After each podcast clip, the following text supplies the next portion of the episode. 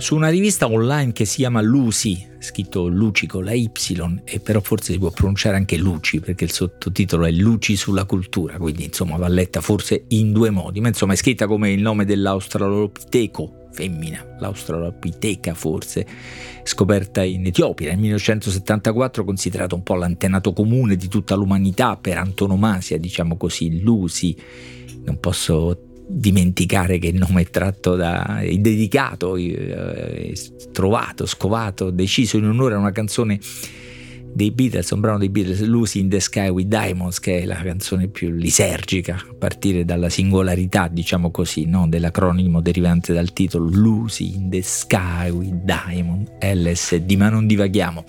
perché questa bella rivista multimediale che si chiama appunto Lucy ed è diretta da Nicola La Gioia ha pubblicato un lungo articolo di Christian Raimo dedicato alla geografia, alla sua opposizione critica, diciamo così, alla geopolitica. Il titolo è esplicito, per capire il mondo serve più geografia e meno geopolitica. È un articolo molto lungo, pieno anche di riferimenti che sarà utile riprendere se si vuole continuare questa riflessione, però contestualizzato subito in una scena scolastica, come spesso accade a Raimo, lui è uno scrittore scrittore, un attivista, ma anche un insegnante, un insegnante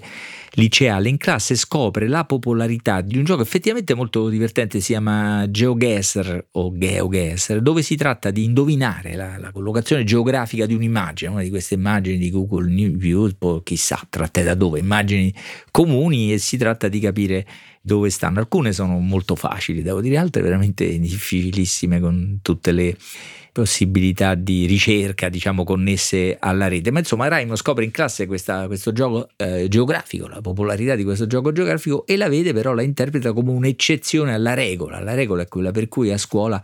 la geografia non si studia, non si fa e dunque non si sa questa, questa scomparsa è l'esito di riforme sciagurate, ma anche forse collegate a una visione, una previsione del mondo che si è rivelata sbagliata. E infatti si parla di un ritorno della centralità dei luoghi e dei territori, di una riterritorializzazione del mondo dopo l'illusione della globalizzazione, che però, dice Raimo, più che con la eh, geografia ha portato al centro del dibattito appunto in posizioni di grande forza anche mediatica la geopolitica, molto popolare in ogni luogo dove si parla di conflitti, si cerca di capire qualcosa che accade sul territorio, quindi ha bisogno anche di mappe, no? come nel caso tipico delle guerre, della guerra in Ucraina e quella in Palestina, devo dire, nonostante alcune evidenze in cui la geopolitica per la verità non è servita molto, eh? ne ho visti anche prestigiosi annunciare alla vigilia dell'invasione che mai e poi mai la Russia avrebbe attaccato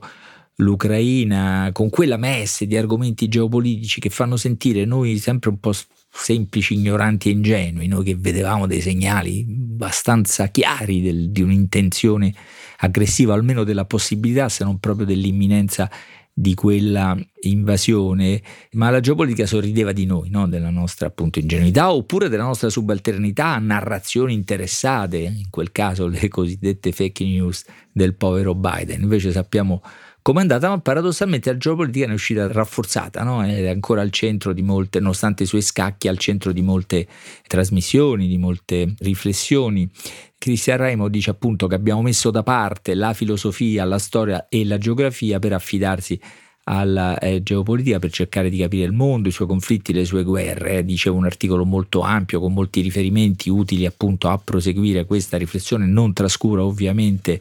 il, fondamentale numero di cose spiegate bene del post dedicato alla geografia, si chiamava La Terra è rotonda, del resto l'archivio del post ha numerose occorrenze interessanti da questo punto di vista, per esempio un articolo Cosa non spiega la geopolitica, con ragionamenti molto vicini a quelli che qui vi sto proponendo, riprendendoli anche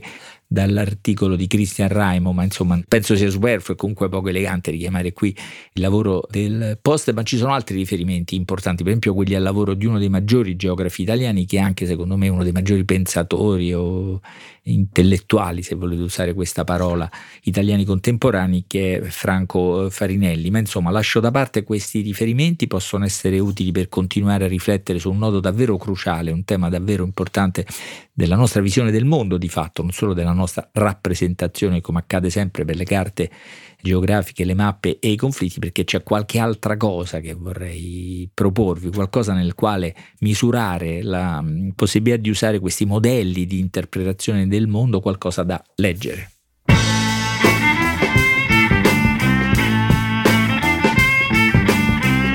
Questo è Timbuktu di Marino Sinibaldi, un podcast del Post che parla con i libri.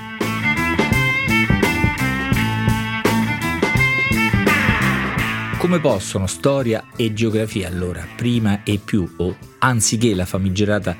geopolitica, spiegare il mondo che abbiamo sotto gli occhi? Spiegare proprio nel senso di, di aprire qualcosa, no? una, una carta, una mappa, guardarla con attenzione, vederci cosa ci dice, come risponde alle domande che abbiamo in testa, magari alle ansie che abbiamo dentro, o meno drammaticamente alle nostre eh, curiosità. C'è un, quasi una sfumatura cinica nel realismo della geopolitica. Eh, secondo me trascura troppe cose, troppi, troppi sentimenti, troppi movimenti della storia e dell'umanità. Ecco, usiamo questa parola, la parola protagonista di tutta questa storia, la parola umanità. Eh, lo dico a partire da una linea di confine dove in questi mesi le mie di angoscia, non solo le mie, credo si concentrano, che è quella tra est e ovest, questi due punti cardinali, due concetti o due mondi che mh, sono tornati al centro delle attenzioni e dei conflitti e che la globalizzazione sembrava invece emarginare, no? perché la globalizzazione sembra dividere il mondo in nord e sud piuttosto, sempre per usare i famosi punti cardinali, un nord in via, il primo in via di completa eh, globalizzazione, il secondo invece possibile teatro di, quel, di altri modelli economici, sociali, culturali, visti persino come alternativi secondo una, una cultura, una visione diciamo così no uh, global, critica del processo di globalizzazione. Ecco, queste categorie sono diventate, mi sembra, anacronistiche, forse erano già troppo sommarie e affrettate, diciamo allora, ma insomma la globalizzazione sembra essersi arrestata, aver perso la sua, almeno la sua forza propulsiva, non sembra essere in grado di generare, di, anzi di approfondire, di portare avanti quella omologazione commerciale e culturale che alla fine diventava anche politica e sembrava il destino almeno del nord del mondo, di quella metà alta diciamo del planisfero che spesso abbiamo davanti quando guardiamo le mappe, o la metà bassa se si usa quello ideato da, nato da un'idea di Stuart MacArthur che lo rovesciò nel 1979, anzi il 26 gennaio per la prima volta, quindi tra una settimana saranno 45 anni esatti dall'invenzione di quei planisferi largamente diffusi ormai che provano a rovesciare il mondo, almeno la sua rappresentazione, se non proprio a cambiarlo, diciamo così. Stuart MacArthur era australiano e se come me avete davanti una di queste mappe e vedete il posto che si ritrova avere l'Australia, diciamo una certa centralità, evidentemente deve essere un tipo patriottico anche lui. Ma insomma, cosa succede se i traumi e i conflitti di questi anni spaccano quella, quella dimensione, quella direzione di omologazione e globalizzazione e indicano un'altra linea di confine, di differenza e, e di divisione che diventa centrale quella tra est e ovest, ancora più difficile da definire in fondo di quella tra nord e sud, almeno lì c'era l'equatore no? che sta lì fermo, immobile, sia se usate le tradizionali proiezioni approssimative di Mercatore che quelle audaci di Stuart MacArthur è, chiarissima, la linea è nord-sud, invece eh, il confine tra est e ovest è più complicato, si può leggere in tanti modi e lo fa in un libretto che viene voglia di parafrasare o almeno di citare largamente, tanto è utile e chiaro, lo ha scritto uno storico Egidio Ivetic che in passato si è occupato molto, guarda caso, dei Balcani e si intitola così Est-Ovest, cioè Est slash Ovest lo ha pubblicato Il Mulino e racconta, disegna verrebbe da dire perché ogni pagina apre in mente appunto una sorta di mappa di carta, disegna la mappa del mondo, almeno di un continente, e l'Europa eh, dove passa? Quella linea est-ovest dal Mar Baltico all'Adriatico, detta così sembrerebbe semplice indicare appunto la linea di questa eh, demarcazione, come disse Churchill nel più celebre dei discorsi sulla cortina di ferro, diceva da da Stettino a Trieste, ecco, ma anche ammesso che i punti iniziali e finali rimangano quelli, la linea ha tutta una sua continua mobilità, tutta una terra di traumi, di contese, di confini. Il libro eh, di Ivetic è la storia di questa eh, mobilità, del suo forse consolidarsi, chissà se temporaneo, di questa linea, in una linea oggi al centro del conflitto più sanguinoso che il continente, che l'Europa si è trovata a combattere dalla seconda guerra mondiale. E la storia di questo continuo movimento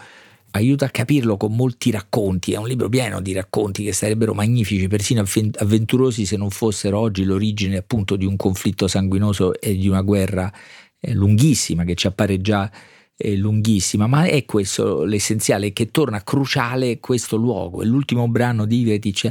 del libro, l'epilogo del libro sottolinea proprio questo, un conflitto fondamentale che provoca cambiamenti nel mondo e che avviene nel cuore eh, dell'Europa e usare cuore dell'Europa per quel confine significa avere un'interpretazione della storia che Ivietic aiuta a capire meglio, nulla di, di cui andare orgogliosi, no? questo ritorno diciamo possibile di centralità eh, di un continente che sembrava destinato a essere marginalizzato, la piccola Europa schiacciata tra potenze solide o emergenti. Ecco, questa tendenza non è in nessun modo superata, piuttosto contraddetta da quello che sta accadendo. Del resto, ricorda Ivetic, le crisi mondiali e i passaggi d'epoca avvengono in Europa come è stato nel 1914, nel 1939, ma anche nel 1789 e nel 1889, cioè la, la rivoluzione francese e la caduta del muro, ma anche ora dal 2022 in poi. Ecco, ma che cos'è l'Europa? Qui la risposta di Ivedic la vorrei citare, tanto è chiara e non incoraggiante. L'Europa vorrebbe essere un paese, ma non è altro che un continente segnato da stati, regioni e segni di fratture storiche. Essa è complessa e complicata, con 47 stati grandi, medi, piccolissimi, con oltre 40 lingue e culture nazionali, più di 300 identità regionali, diverse tradizioni confessionali, cattolica, luterana, calvinista, ortodossa, differenti tradizioni religiose, cristiana, ebraica, islamica. Tutti questi sono aspetti imprescindibili del suo essere. La complessità, certo, si trova in tutti i continenti, ma qui essa è elaborata alla maniera europea, cioè con continue guerre ripetute, guerre ripetute, definizioni di confini come non si osserva altrove nel mondo.